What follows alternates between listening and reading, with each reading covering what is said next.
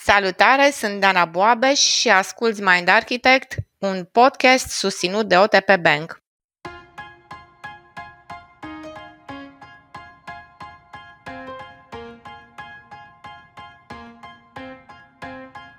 Ce este coachingul și ce este psihoterapia? Sunt cele două procese interschimbabile? Au acestea două utilități complet diferite sau sunt complementare? În România încă ridicăm din sprânceană când auzim că cineva merge la terapie și asta poate produce rezistență și rezervă în cei care nu s-au angajat încă într-un astfel de proces. Pe de altă parte, în mediul profesional și sportiv, coachingul este de ani de zile un instrument accesat de cei care vor să-și ducă potențialul și performanța la nivelul următor. Discutăm în episodul de astăzi cu Veronica Brejan, coach și cofondator Neuromindfulness Institute și Carmen Sidon pentru a afla ce poate face pentru noi coachingul și în ce context este recomandat mai degrabă un proces de psihoterapie.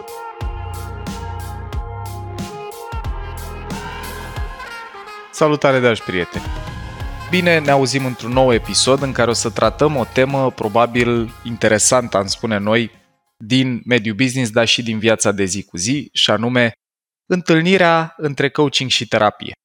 În episodul ăsta o să discutăm despre ce e coachingul și la ce ajută, ce e psihoterapia și la ce ajută, care e diferența între ele, dacă sunt procese care merită adresate în paralel sau succesiv și una peste alta sperăm să aducem un pic mai multă claritate cu privire la cum vă puteți ajuta de fiecare dintre procesele astea. Și cum asta e o temă foarte, foarte amplă, care cu siguranță ne-ar lua mai mult de cele 30 sau 45 de minute cât ne propunem noi în general pentru un episod, nu-i așa, Dana? Sperăm, sperăm. Sperăm să terminăm în 45. Avem trei persoane care ne vor însoți în călătoria curentă. Și anume, o să o invit pe Luci să introducă două dintre invitatele noastre speciale, iar pe a treia o să mă bucur să vă prezint eu în această configurație și cu această pălărie de coach, de om pasionat de coaching. Dar până acolo, Luci. Nu e așa, Paul, că atunci când vrem să fie scurte episoadele, aducem mai mulți invitați speciali. Invitați, exact, ca să fim siguri că ne iese. Să avem mai multe perspective. Minunat! Mulțumim, mulțumim foarte mult că sunteți aici cu noi. O să încep așa prin a o introduce pe Veronica Brejan. Pe Veronica voi ați mai auzit-o și în sezoanele anterioare. Ea e unul dintre prietenii Mind Architect și fac o scurtă introducere. Are peste 15 ani de experiență în zona corporate, în companii precum Vodafone, KPMG, Yum Brands în București, în Londra și în Paris. Are patru ani de antreprenoriat, freelancing și mi-a plăcut foarte mult aici, Vero, Free Spirit. A fost Global Head of Talent și Chief People Officer și la momentul ăsta este cofondator și managing partner al Neuromindfulness Institute, care sunt prieteni despre care noi am mai vorbit în diverse forme în Mind Architect și pe diverse rețele ale noastre, unde în Neuromindfulness Institute, uh, ea împreună cu partenerul ei Arno, aduc împreună concepte din neuroștiință, leadership, mindfulness pentru a facilita experiențe transformaționale. De când există Neuromindfulness Institute, Vero? De 5 ani. Mulțumesc mult, Luci. De 5 ani și mulți înainte. Bine ai venit și îți mulțumim mult că ești cu noi astăzi. Cea de-a doua voce pe care o să o auzim astăzi este Carmen Sidon. Și Carmen este pe lângă fondator al școlii de coaching Mind Learners, care e școala de coaching pe care au absolvit-o cei mai mulți dintre colegii noștri. Carmen e sociolog, e coach, trainer a lucrat 16 ani în mediul corporate, dintre care 13 în poziții de leadership.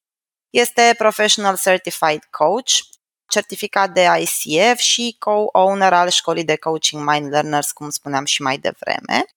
Totodată, Carmen mai are și certificări în NLP, nivel Master, Evolutionary Coaching and Culture Transformation Tools, Organizational and Relationship System Coaching, Group Coaching și Conscious Business Coaching și a urmat cursurile Asociației Române de Psihoterapie Integrativă.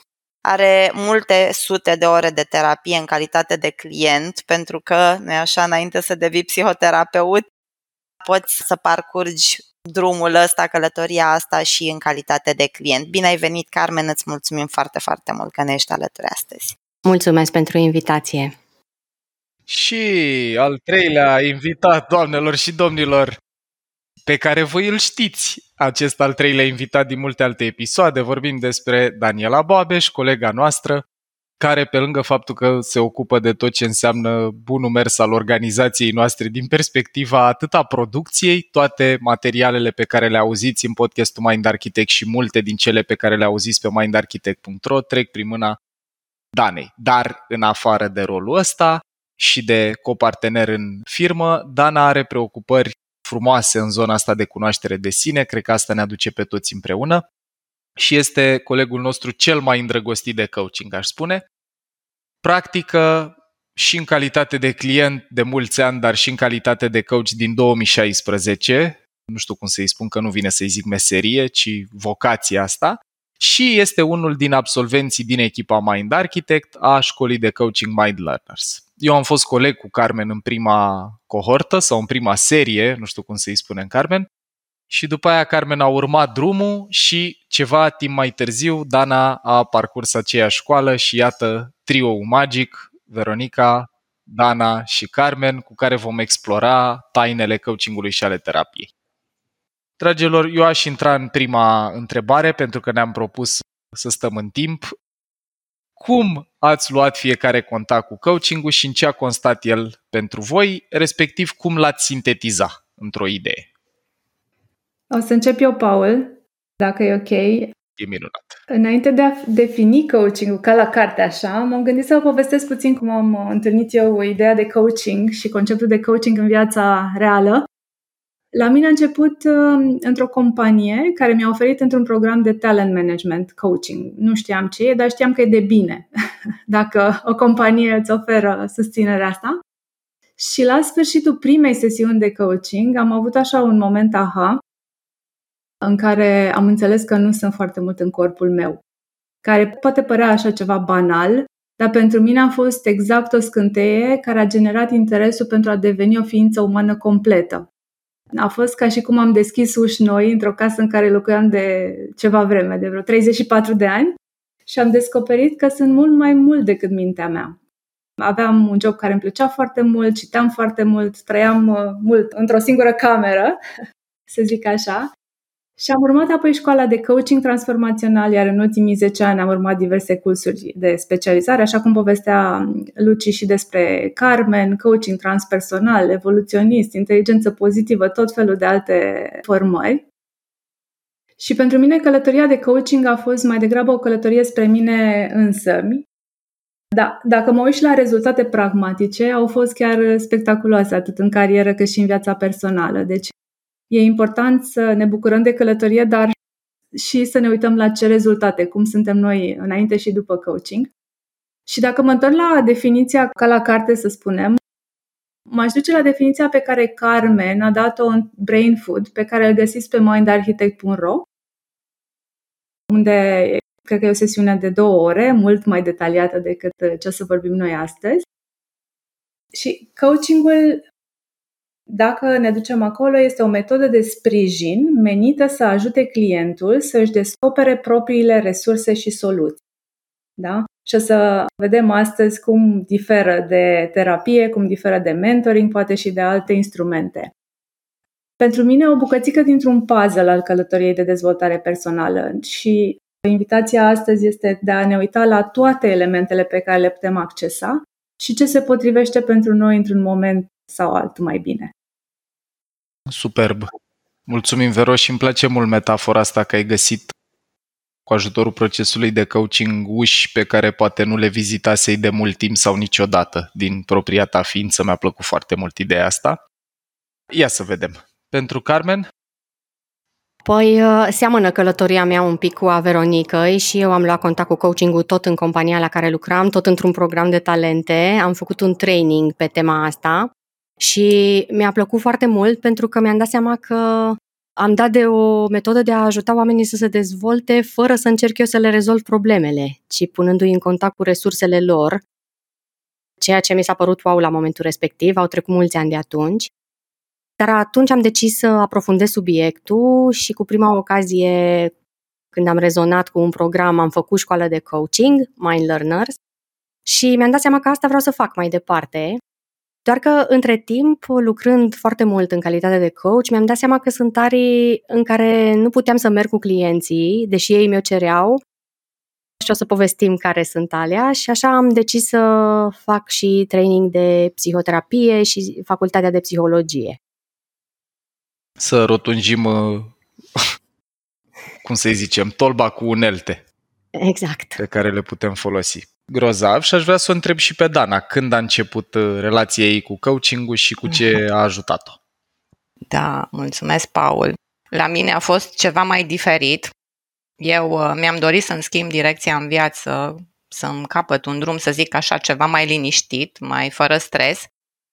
Bineînțeles, cu o autonomie mai mare și cumva să fac ceva ce are mai mult sens pentru mine și m-am apucat să caut pe rețelele de socializare.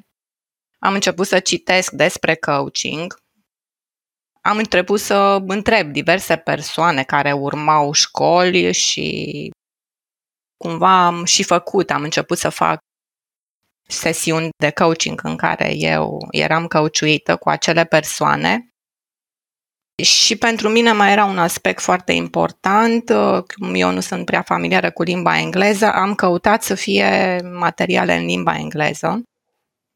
Și în 2016 cumva am găsit uh, pe platforma de la John Maxwell Team niște cursuri. La vremea respectivă era Christian Simpson care preda.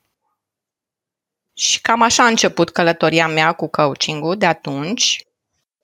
Între timp am uh, beneficiat de toate informațiile de la Neuromindfulness Institute cu Vero și Arno și am găsit foarte multe exerciții și chestii relevante pe care am putut să le aplic, cred că prin 2020-2021. Nu mai țin minte exact în ce an și, bineînțeles, la școala Mind Learners, unde Carmen mi-a fost profesor. A fost o experiență foarte transformațională pentru mine.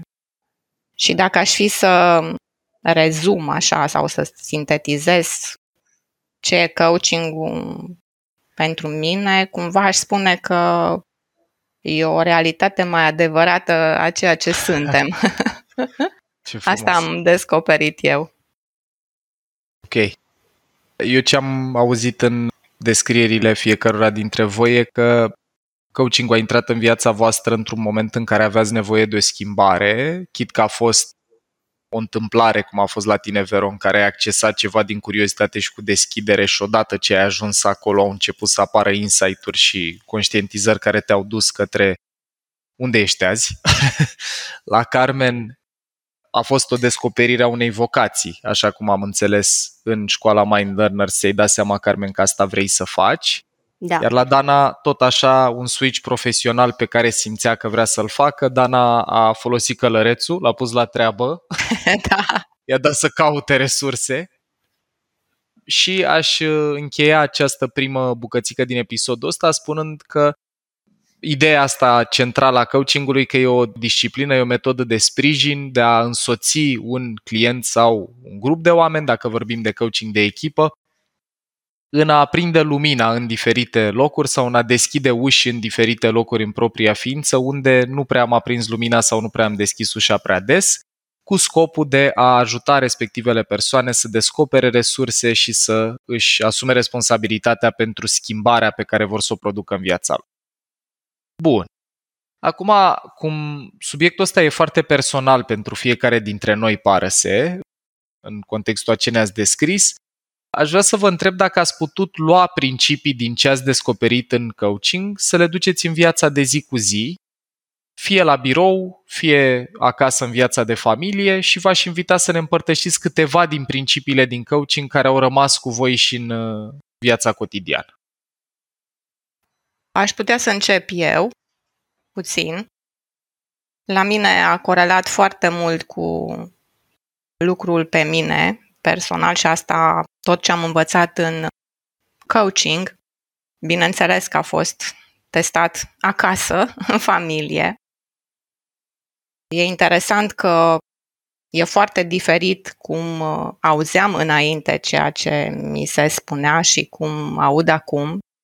Mi se pare o mare diferență și asta clar vine din faptul că ascult diferit. Am mai aplicat o chestie foarte mișto care am învățat-o în școala de Mind Learners, cum să-mi exersez această ascultare și era acolo un exercițiu în care de la 3 minute la 7 minute, să zic așa, să ascult pe cineva fără să întrerup, doar să dau din cap. A rămas cu mine foarte mult și l-am experimentat și în sesiunile mele și în familie. Am mai luat cu mine și am învățat efectiv să fiu curioasă, fără să mă gândesc că aștept să termine propoziția Dorin sau Dani sau alți membri apropiați ca să-mi spun eu uh, părerea și fără să mă gândesc cum aș face eu în locul lor. Și asta cumva pentru mine a rămas foarte activ, să nu mă mai gândesc niciodată ce aș face eu în locul altuia, pentru că e total diferit. Și ce am mai învățat, ce am mai aplicat este multă, multă răbdare. Multă, multă răbdare. Apropo de cât de important e să mergi în ritmul clientului, nu în ritmul tău. Exact. A fost un lucru pe care mi l-am luat și eu, cred că relativ repede. În școala noastră de coaching, Carmen, când am fost colegi, aduc aminte că mai mulți dintre noi aveam un ritm foarte diferit de client și aveam înclinația să-l luăm de mână pe client, să-l ducem unde avem noi treabă să-l ducem. Ori atât luatul de mână și dus unde avem noi treabă, cât și ritmul ăsta diferit au fost lucruri pe care pe mine m-a ajutat mult să le înțeleg în coaching și anume că lucrăm în ritmul clientului și cu agenda clientului și cu destinația pe care clientul o vede în propria sa viață, nu aia pe care o întrezărim noi din ce ne descrie. Beautiful. Mulțumesc pentru exemplul ăsta de, cum să spun, vulnerabilitate personală, așa că e fain să vezi cum genul ăsta de practică are un efect diferit de ce vedem frecvent în training, unde în training vorbim despre o persoană care îți livrează informație, antrenează diferite abilități la tine sau competențe, dar acolo de cele mai multe ori cineva predă, cineva învață. Coaching-ul e din cu totul altă energie și deși de multe ori vedem oameni care sunt trainer și coach, sunt energii și pălării foarte diferite. În coaching lucrăm cu resursele clientului, lucrăm cu individualitatea, cu filtrele clientului, apropo de multele noastre episoade și din podcast și din mindarchitect.ro despre tema asta a filtrelor. Și acum aș vrea să mergem către ideea asta importantă care și definește episodul nostru de azi, și anume care ar fi limitările coachingului și unde ar fi înțelept să se oprească procesul de coaching și să înceapă cel de terapie? Aici e o linie care de multe ori e greu de tras. O să încerc să povestesc în mare și cât mai clar pentru cine ne ascultă. În principiu, în coaching, se pune mai puțin accent pe ce anume din trecut l-a adus pe client în punctul în care e acum și l-a făcut să fie omul care este și lucrăm mai mult pe aici și acum, ce vrei să obții, cum poți să-ți activezi resursele, deci în principiu e lucru pe prezent și pe viitor. Și nu este despre vindecare emoțională a traumelor sau a altor experiențe grele din trecut. În terapie ne ducem cu scopul de a vindeca ce e de vindecat și e foarte important tot istoricul persoanei, în special ce a trăit în copilărie, pentru că acolo s-au pus bazele omului pe care îl avem în față când lucrăm în calitate de terapeuți. Deci contează de unde provine, cum a fost îngrijit, cum a fost iubit, ce stil de atașamentare, ce traume are, ce povești ai internalizat despre sine, despre lume, despre viață, fără niciun filtru, ca așa facem când suntem copii? Pentru că toate sunt relevante, toate ajută la înțelege blocajele în care poate se află și a reconstrui poveștile astea în așa fel încât să coincidă cu realitatea de adult. Deci, pe scurt, coaching-ul este despre creștere, evoluție, terapia este despre vindecare plus creștere și evoluție. Excelent, excelent și îmi place mult ideea asta de vindecare. Cred că e diferența fundamentală și cred că de asta și procesul terapeutic cere o formă de pregătire diferită de ce trăim într-o școală de coaching. Procesul ăsta de vindecare presupune în primul rând foarte mult lucru cu sine al omului care însoțește persoana dornică de vindecare, deci de asta cumva și în coaching vedem necesare orele de practică înainte de a deveni coach certificat dar în terapie vorbim de sute de ore de terapie personală, apoi de lucru sub supervizare, ca să fii sigur că în momentul în care sprijin persoana aia care are nevoie de vindecare, poți să o faci bine. Aș vrea să vă ridic o minge la fileu să-mi spuneți ce părere aveți despre asta, că se spune frecvent și în marketing sau de ideea asta, coaching-ul e despre prezent și viitor, terapia e despre trecut. Eu trebuie să mărturisesc că nu rezonez foarte tare cu ideea asta, dar sunt mult mai curios de perspectiva voastră. Nici eu nu rezonez, pentru că în realitate lucrurile sunt mai nuanțate. Și în coaching intrăm și în trecut, odată pentru că îl aduce clientul în discuție, deci clientul, deși știe, teoretic îi explici la început ce se întâmplă în coaching și cum e diferit de alte metode de intervenție, el o să povestească despre mama, despre tata, despre copilărie și nu poți să-l întrerupi să-i zici, nu, nu, nu, aici nu ne băgăm. Deci trebuie să putem să onorăm și mai folosim trecutul în coaching pentru a activa resurse. De exemplu, dacă clientul e blocat și nu poate lua o decizie, putem să investigăm dacă în trecut a mai avut de-a face cu situații de genul acela și dacă da, îl putem ghida să înțeleagă cum a rezolvat și ce lucruri poate folosi în prezent. Deci ne ducem în trecut, dar nu cu scopul de a vindeca, ci cu scopul de a activa resurse. La fel, uh, terapia este despre prezent și despre viitor foarte mult, pentru că persoana intră în terapie cu o nevoie acută, actuală, foarte prezentă, ceva nu merge în viața sa așa cum ar dori, sau are anxietăți față de viitor, când se gândește la viitor. Și atunci tot asta vrea omul, să rezolve ceva de acum și să aibă un viitor mai bun. Doar că în terapie pornește din copilărie. Deci le avem pe toate în ambele metode de intervenție. În ce privește durata celor două procese, dat fiind că tu te-ai pregătit, Carmen, și pentru a deveni terapeut și, pe de altă parte, practici de mult timp coaching-ul, vreo părere sau perspectivă despre cât ar trebui să dureze un proces sau despre cât durează în general un proces de coaching versus unul de terapie? Să știi exact cât durează e greu, de fapt imposibil, dar de regulă procesele de coaching sunt de durată mai scurtă pentru că vizează obiective specifice pe care clientul vrea să le rezolve. Deci e puțin probabil să vină să-și rezolve întreaga viață sau dacă o face, o face pe etape oricum. Deci sunt de la câteva întâlniri, 5-6 ședințe, până la, nu știu, 3-6 luni. Da, dau așa niște exemple din experiența mea, poate să fie și mai mult și mai puțin. În terapie, în schimb, e nevoie de un angajament uh, pe termen mai lung și frecvența este mai mare. Deci în terapie te duci cel puțin în primă fază în fiecare săptămână, în coaching nu neapărat. Și poate să dureze un an, doi, cinci, depinde ce bagaj emoțional are persoana. Deci aici clar e un angajament pe o durată mai lungă, se știe asta de la început și dacă persoana nu poate să-l țină, ăsta e însuși un subiect de terapie. Deci, cam așa. Uite, ultima idee pe care aș vrea să vă adresez acum ar fi în momentul în care lucrați într-un proces de coaching cu un client, cum vă dați seama când se prezintă o problemă care necesită terapie? care sunt uh, elementele după care voi în rolul de coach vă prindeți și cum faceți invitația sau recomandarea asta către client.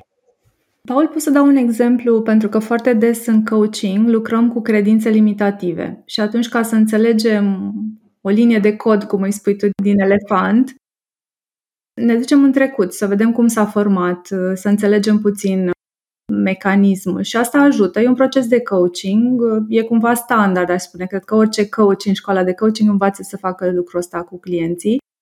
Dacă în momentul, pentru mine, mă uit foarte, foarte atent la reacții fizice și la emoții și la când e o încărcare foarte mare, când apar elemente care cumva sesizează o traumă, atunci încerc cumva să scot clientul într-o zonă disociată, da? să nu rămână acolo și cumva să găsim împreună o cale sau dacă am relația construită, la final să-i recomand să exploreze o anumită zonă cu un terapeut. Pentru mine, cam așa, reacțiile puternice, emoționale, de obicei se sizează că acolo, ok, un teren, poate unde eu ca și coach E o zonă unde poate un terapeut ar face o treabă mult mai bună, dacă simt că e o traumă profundă. Deci intensitatea emoțională a reacțiilor sau repetitivitatea cu care apar anumite teme care ne pot sugera că e acolo totuși un blocaj emoțional și când vorbim de blocaje emoționale, cel mai frecvent vorbim de traume. Dragilor, aveți episod și pe tema asta dedicat, dacă vreți să uh, aprofundați subiect. Mulțumesc, Vero. Carmen? Rezonez cu ce zice Vero. Ce aș mai adăuga eu ar fi dacă clientul menționează clar traume care par a avea legătură cu obiectivul pe care îl are în coaching. Traume care par a-l bloca și nu vin în discuție doar așa tranzitoriu, gen sunt procesate deja și doar menționez să fac niște legături, ci văd că au un impact, văd pentru că îmi spune clientul, atunci îi recomand terapie. Eu mai am o întrebare apropo de ce spunea Vero Adinauri legat de intensitatea emoțională. Vero poate să funcționeze și reversul medaliei, adică dacă clientul în coaching de pildă nu are nicio formă de manifestare emoțională, e în vreun fel valid?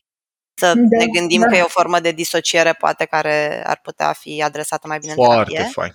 Da, da, foarte faină întrebarea, Luci, că de fapt, într-adevăr, am dat doar exemplu de fight, da, fight, flight, de freeze, intensitate. adică poate să fie oricare din cele trei, da, poate să fie și disociere, deconectare, ok, sunt în coaching, dar de fapt nu am nicio conectare cu coachul și sunt acolo pentru că m-a trimis compania, dar nu pun energie, nu nu pun emoție deloc în ce se întâmplă pentru că e prea dureros poate să discut un anumit subiect și atunci un coach experimentat, da, un coach care a trecut prin programe de coaching și știe să ghideze, poate să aducă asta chiar pe masă, să spună, uite, am observat că și atunci să decidă împreună cu clientul ce motiv e în spatele faptului că nu e conectat în discuție și că nu există emoție, nu există motivare. Există practic o disociere. Uh-huh. Super, mulțumesc mult de tot. Uite, v-aș propune să trecem la următorul segment din conversația noastră de astăzi și cu ocazia asta poate să mergem către sumarizare. Dacă ar fi să sumarizăm câteva principii de bază în coaching, care ar fi alea? Cu ce pot rămâne ascultătorii? Ce se așteaptă să se urmărească în coaching? Eu o să vă împărtășesc uh, cele care au rămas cu mine și pe care le-am și auzit prima dată în școală principiile de bază și cumva și istoricul vocației sau disciplinei sau meseriei ăsteia sunt puternic legate de numele lui Sir John Whitmore, care a scris Coaching pentru Performanță, Coaching for Performance, și Timothy Galloway, care a scris The Inner Game of Tennis. Vedem aici că, practic, coaching-ul a, a apărut puternic inspirat de practica oamenilor care îl foloseau în sport și de la un punct încolo antrenorii își dăduseră seama că nu mai au ce să predea, deci nu mai au cum să facă training cu oamenii, cu atleții cu care lucrau și au început să le pună întrebări.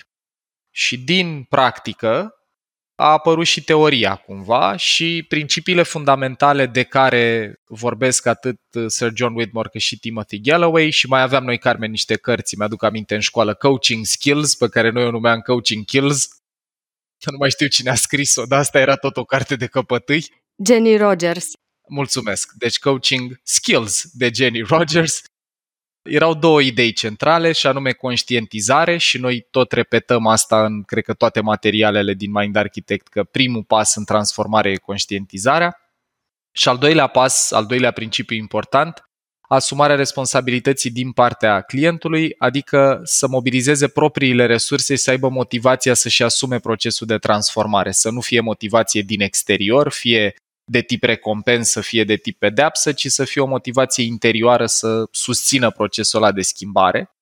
Și, dragilor, înainte de a vă da microfonul, pentru a împărtăși și voi principii pe care le găsiți foarte relevante, eu mai simt să spun aici că sunt două la care eu țin extraordinar de mult și cumva le-aș numi și ca red flags, ca teren minat dacă ți se întâmplă în relația de coaching să trăiești asta sau în relația terapeutică, nici nu mai vorbesc.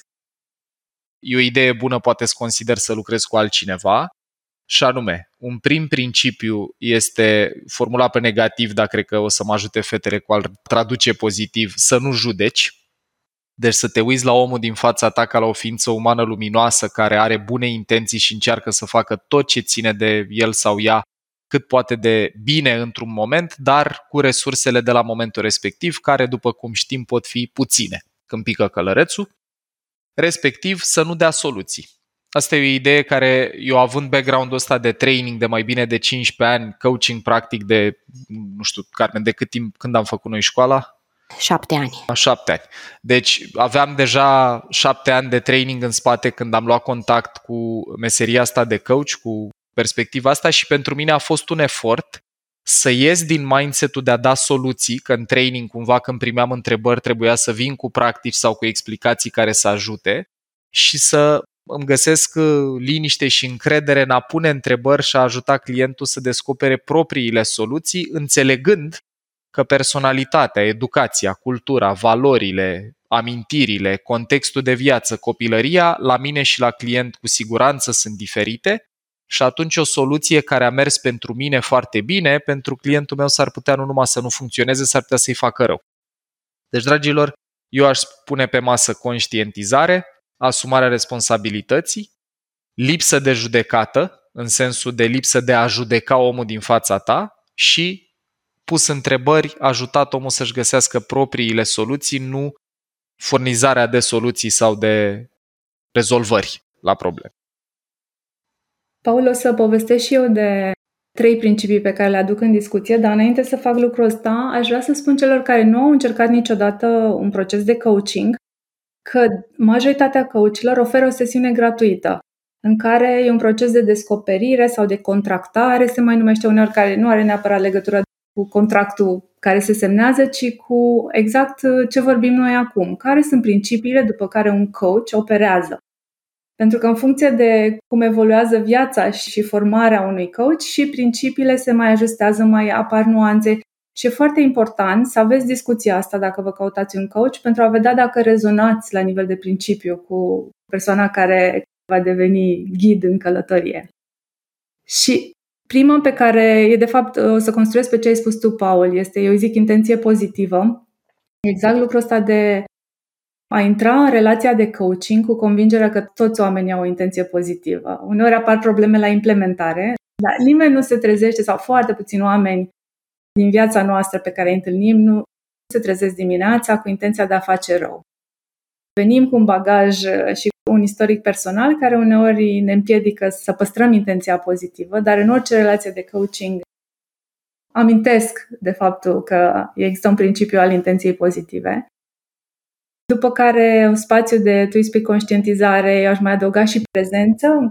De exemplu, eu înainte de fiecare sesiune de coaching am o rutină de meditație, nu spăl vasele, am băgat ceva în cuptor și am intrat în coaching într-un minut. Se poate și așa, dar pentru mine nu funcționează. Eu mi-au puțin și timp. Și asta vreau să te întreb, cu ce te ajută timpul și meditația? Cum contribuie la abilitatea ta în rolul de coach?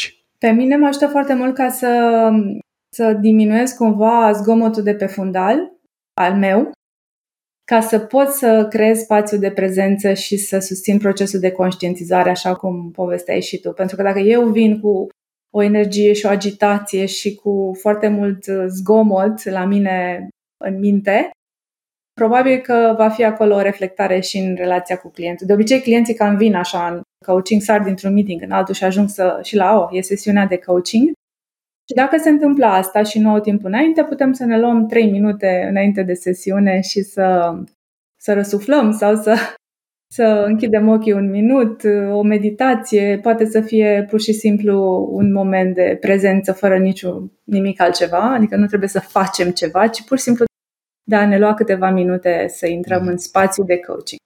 Deci prezență. să liniștim furtuna cognitivă și să apară în momentul ăla de liniște ce e prezent și relevant pentru noi. Eu asta am observat că inclusiv personal mă ajută și înainte de coaching și înainte de terapie, când merg în rolul de client, să-mi iau câteva minute să concentrez atenția pe ceva care nu mă poartă în altă parte, care nu mi activează default mode network-ul și mă duce prin diferite gânduri și să văd ce e prezent cu mine. E așa numita Salience Network de care noi am mai vorbit, la care participă insula și cortexul cingulat anterior, care te ajută să simți ce e prezent aici și acum.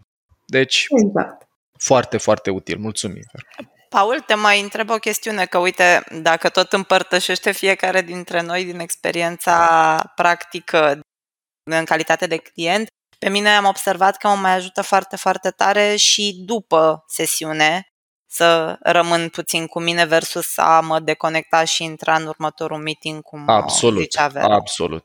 Asta e fundamentat și în ceva ce prezintă Andrew Huberman de la Stanford, pe care noi îl avem, cred că, membru onorific în podcastul ăsta, chit că nu știe de noi, nu știe că existăm, dar e membru onorific aici, și anume că uh, consolidarea memoriei, care contribuie la integra cele trăite, să rămâi cu ceva după sesiune care să rămână cu tine sustenabil, să apară transferul ăsta din memorie pe termen scurt în memorie pe termen lung, are loc fie în momente de somn, fie în momente de, cum le numește ele, NSDR, adică Non-Sleep Deep Rest, în care după sesiunea de coaching sau după sesiunea de terapie ar fi grozav să am măcar un 10 minute în care să nu îmi expun mintea la alt stimul, cum ar fi telefoane, mail-uri, SMS-uri, WhatsApp-uri, Instagram, Facebook sau alte lucruri care îmi bombardează atenția cu stimulare și să-mi las mintea să integreze, să facă transferul ăsta dintr-un sistem de memorie în celălalt. Așa că are tot sensul din lume, atât la început, înainte de sesiune, să-mi așez gândurile ca să văd ce e prezent cu adevărat cu mine, cât și la final să las mintea într-o stare din asta de relaxare profundă să poată integra ce am trăit în sesiune. Paul, dacă îmi permiți, cu mare drag. Vreau să dau exemplul meu personal care e dus poate un pic la extrem aici. Știu că tu ai o relație cu meditația. Nu, nu, nu asta e, da, am o relație cu meditația, dar eu fac terapia personală în calitate de client lunea, zi pe care mi-am luat-o liberă oh, pentru asta. Excelent, excelent. Deci în prima parte a zilei să mă pregătesc să stau cu mine, să văd ce e important și în a doua parte a zilei să procesez. Terapia mea e la două, deci am timp și înainte și după. Și vreau să zic că este magnific ce se întâmplă. Plus că recomand asta cu timpul liber și fără terapie, dar când ești într-un proces de genul ăsta e foarte, foarte util timpul de procesat. Acum mă gândesc că alea 10 minute 10 minute, Lucie, când ai promoter în primele două, trei sau primele două, cum e cazul nostru.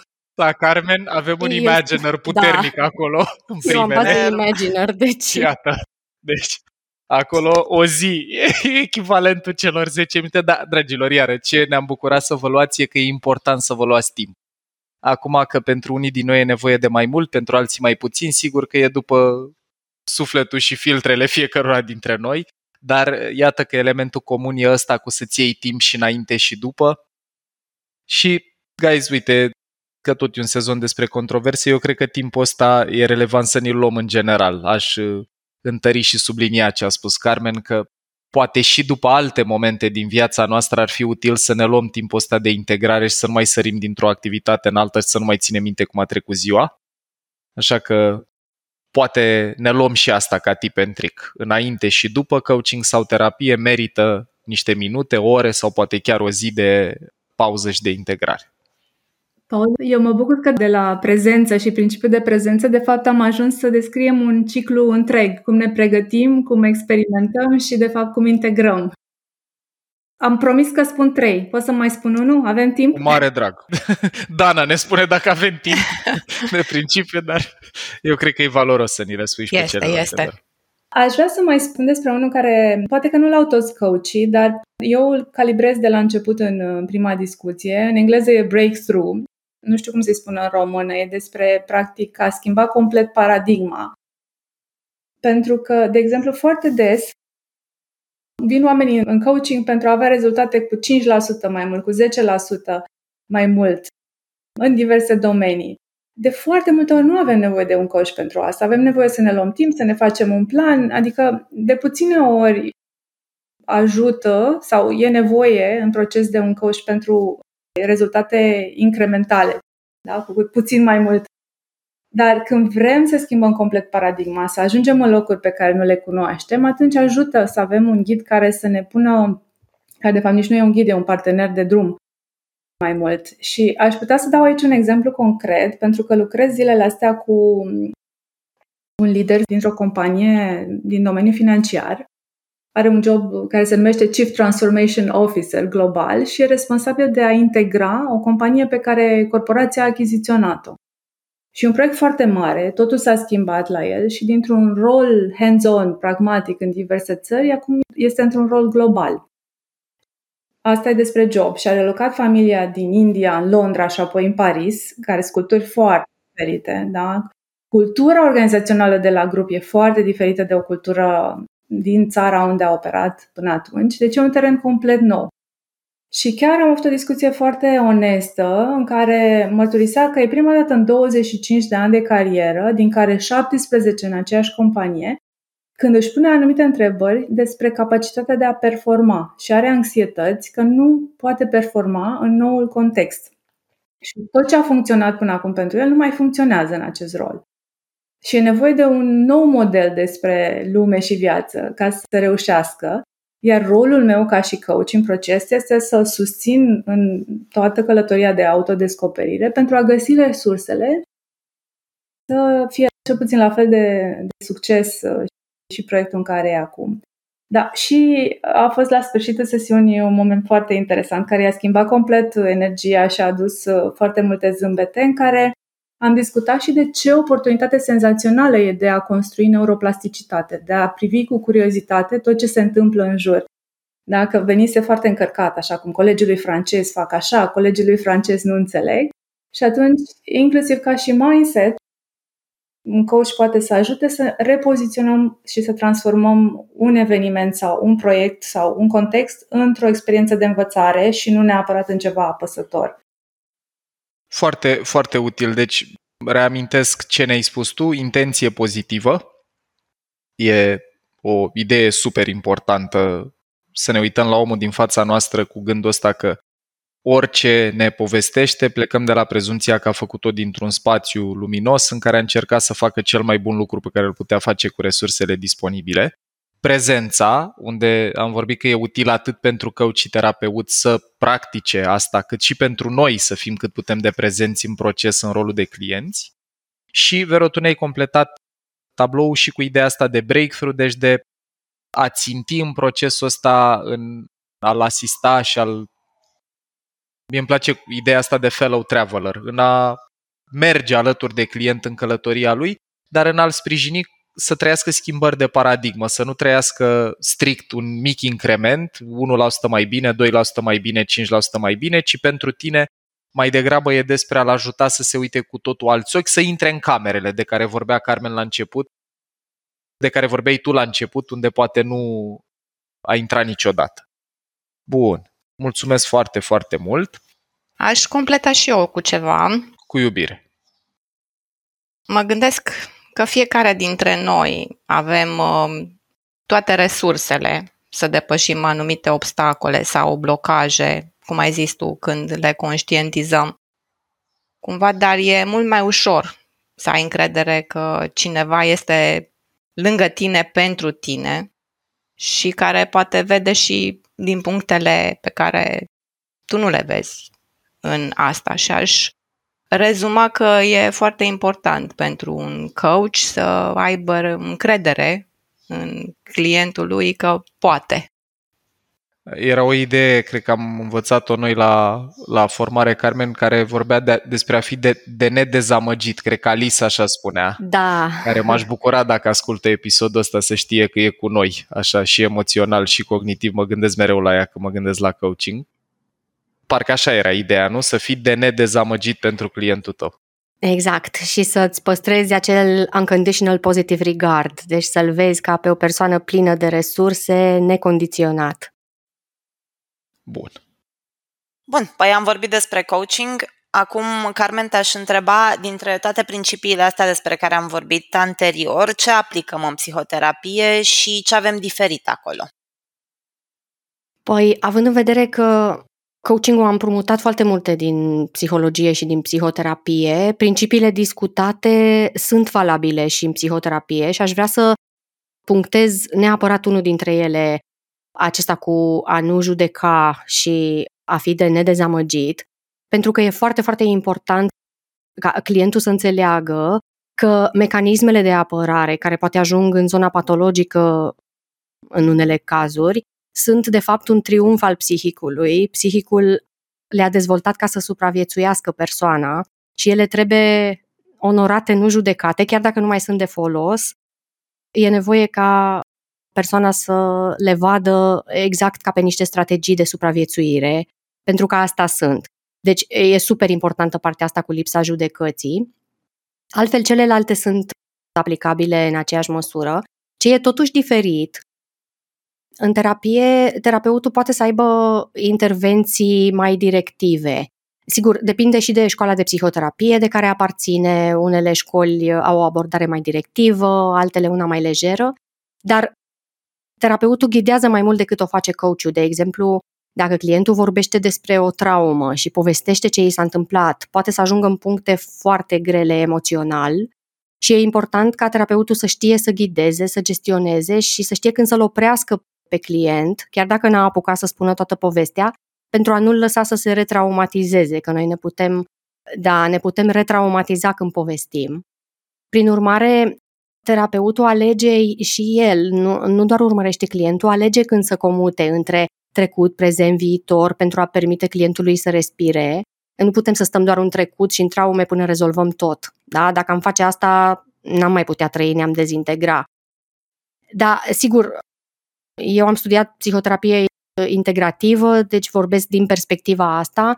Sunt și alte școli diferite, de exemplu psihanaliza clasică, unde terapeutul nu vorbește nimic, doar clientul vorbește niște sesiuni și analiza începe mai târziu. Cognitiv-comportamental ai mai pe acțiune și seamănă mai mult cu coaching-ul.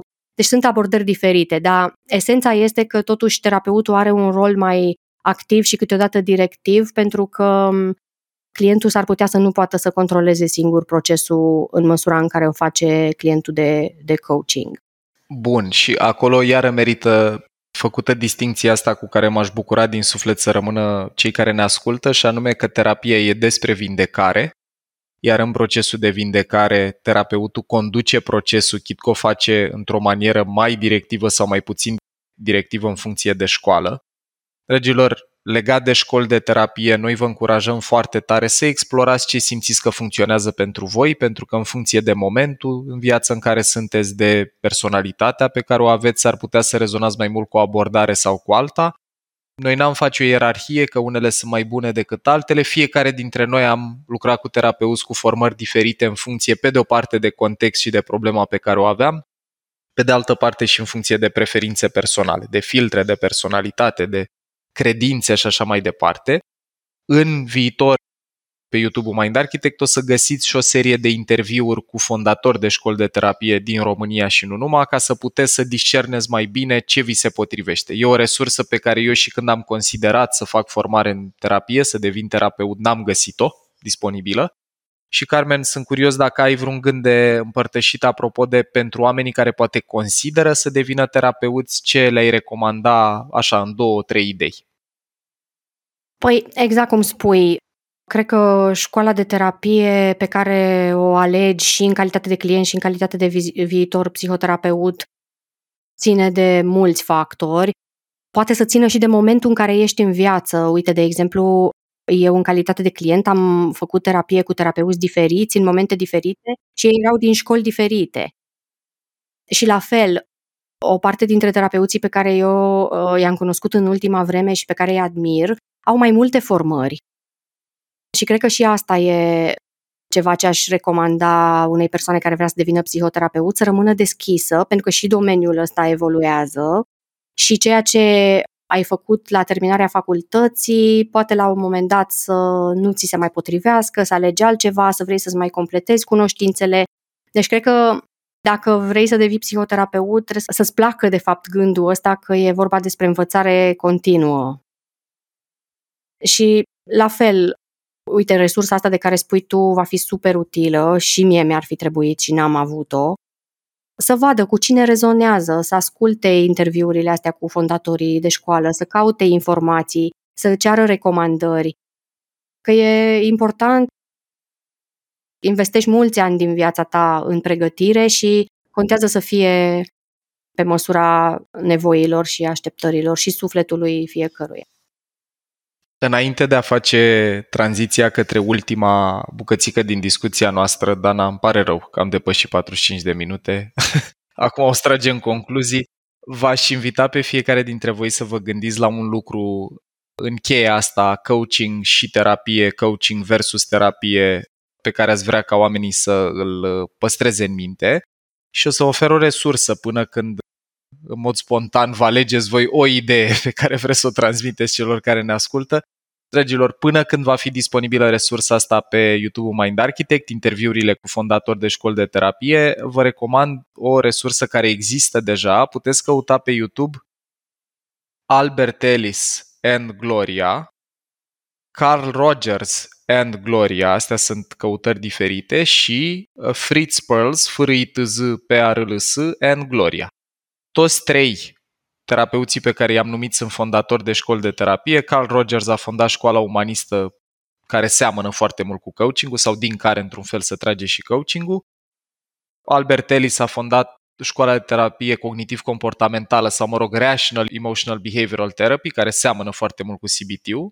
Și Fritz Perls e fondatorul școlii de terapie Gestalt. Și acolo puteți vedea o sesiune de terapie cu aceeași pacientă, cu Gloria, făcută de fiecare din cei trei fondatori. Și mie mi s-a părut o resursă foarte, foarte utilă la momentul la care contemplam la ce școală să mă înscriu sau în terapia personală ce terapeut să aleg. Din păcate sunt doar trei, nu sunt mai multe, deși sunt mult mai multe forme de școli sau abordări terapeutice, dar până când vom dezvolta resursa asta, vă puteți ajuta de cea în engleză. Și să vedem dacă ne iese sub o oră. În încheiere, doamnelor și domnilor, ia să vedem o idee de la fiecare ce vi se pare relevantă de luat acasă de către ascultători. Eu o să spun o idee, Paul, care, indiferent de terapie, coaching, mentoring sau orice alt proces de dezvoltare personală, noi la, la Neuromindfulness îi spunem modelul 3B, că ne aducem aminte ușor acronimele, Brain, Behavior, Being. În română cred că ar merge 3C, putem să facem un 3C, uite acum mă gândeam că se potrivește, creier, comportament, caracter. Da? Am observat de multe ori că brain, da, prima parte e de a înțelege modelele mentale ale elefantului, a vedea pattern-uri, care e codul acolo, reveni la metafora ta cu, cu călărețul și elefantul, călărețul descoperă informații noi, deci e mult despre călăreț. După care, ok, stăm acolo o vreme, dar e important să vedem la comportament, behavior, ce se întâmplă. Degeaba am ascultat, eu am cu tata multe discuții pe tema asta foarte interesante, cu care e mare fan uh, Mind Architect. Îl salutăm!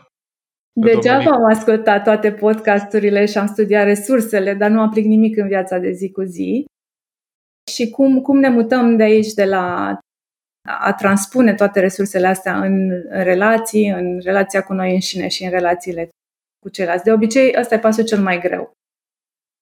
Da? Deci elefantul se împrietenește cu călărețul și e un proces care, care e mai lung da, sau mai Să pui practic efortul ăla zilnic, conștient, controlat da. și energofag până când ce ai înțeles în teorie devine parte din obiceiurile cotidiene. Da, și al treilea e being, putem spune caracter sau ființă. Odată ce practic comportamentele, după un timp ele devin parte din mine. Sunt așa, nu mai depun foarte mult efort. Îmi vine natural să mă comport într-un anumit fel și asta înseamnă că elefantul merge lin, fără efort, pe zona respectivă. Am învățat că e safe, e bine să ajung acolo și lucrurile sunt integrate. Foarte, foarte util. Deci să păstrăm în minte că atât coaching cât și terapia ne pot ajuta la toate cele trei niveluri.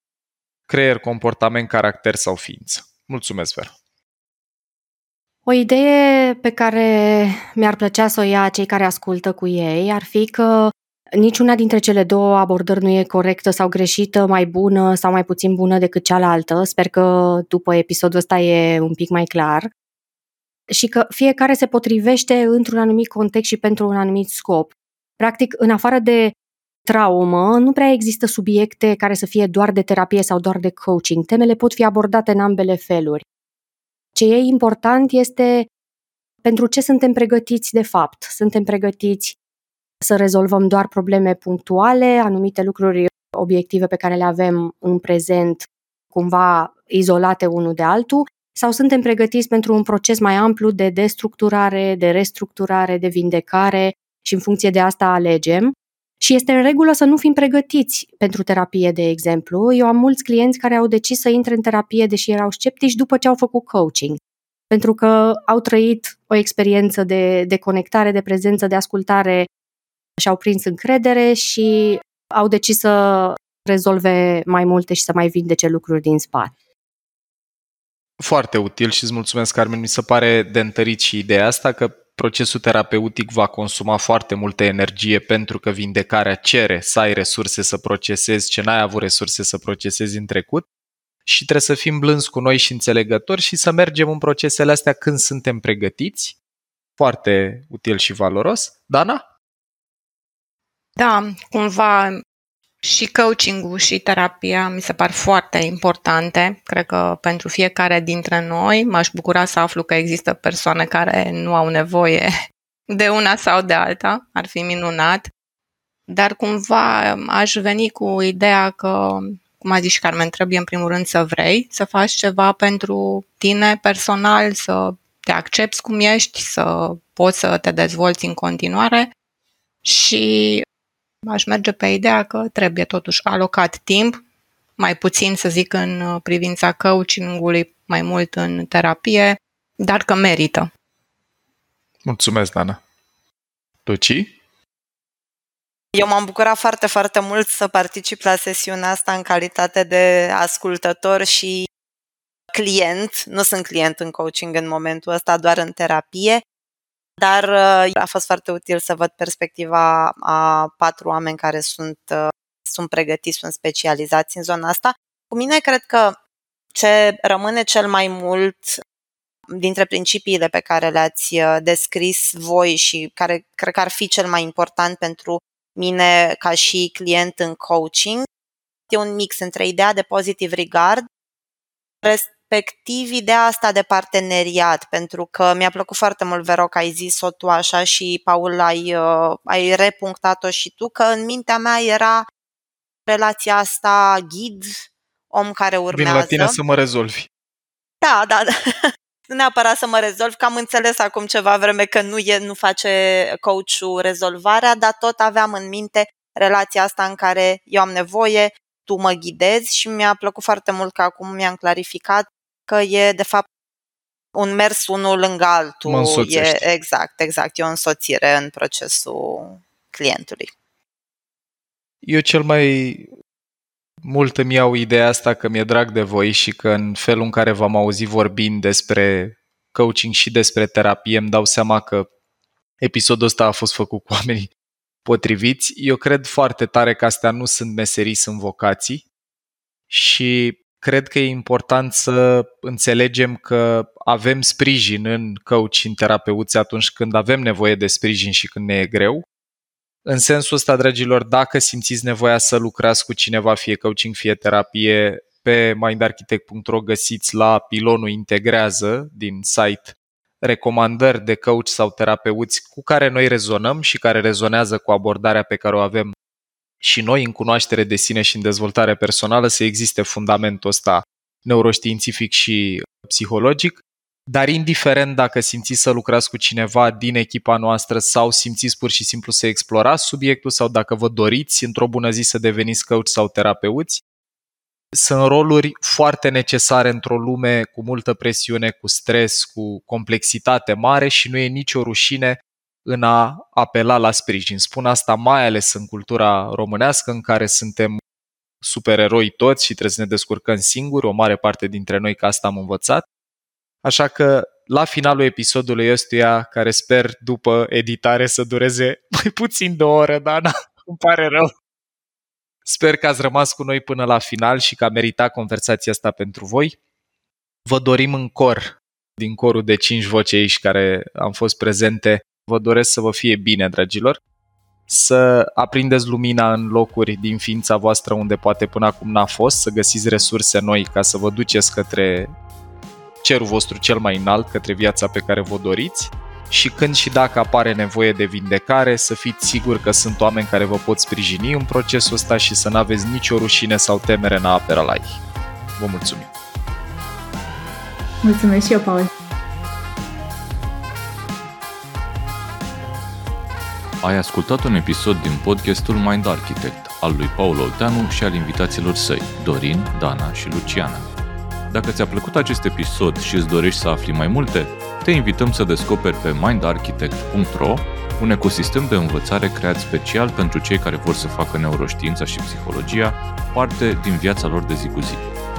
Conținutul Mind Architect nu este destinat și nici nu trebuie interpretat ca fiind utilizabil pentru a diagnostica, trata, atenua, vindeca, preveni sau un alt mod a fi utilizat pentru orice boală sau condiție medicală.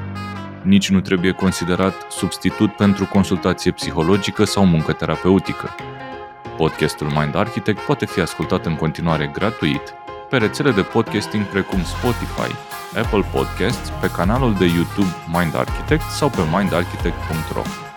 Și dacă ai în preajma ta alte persoane care crezi că ar avea de câștigat din genul acesta de cunoaștere, ne-am bucurat tare să le dai și lor un share.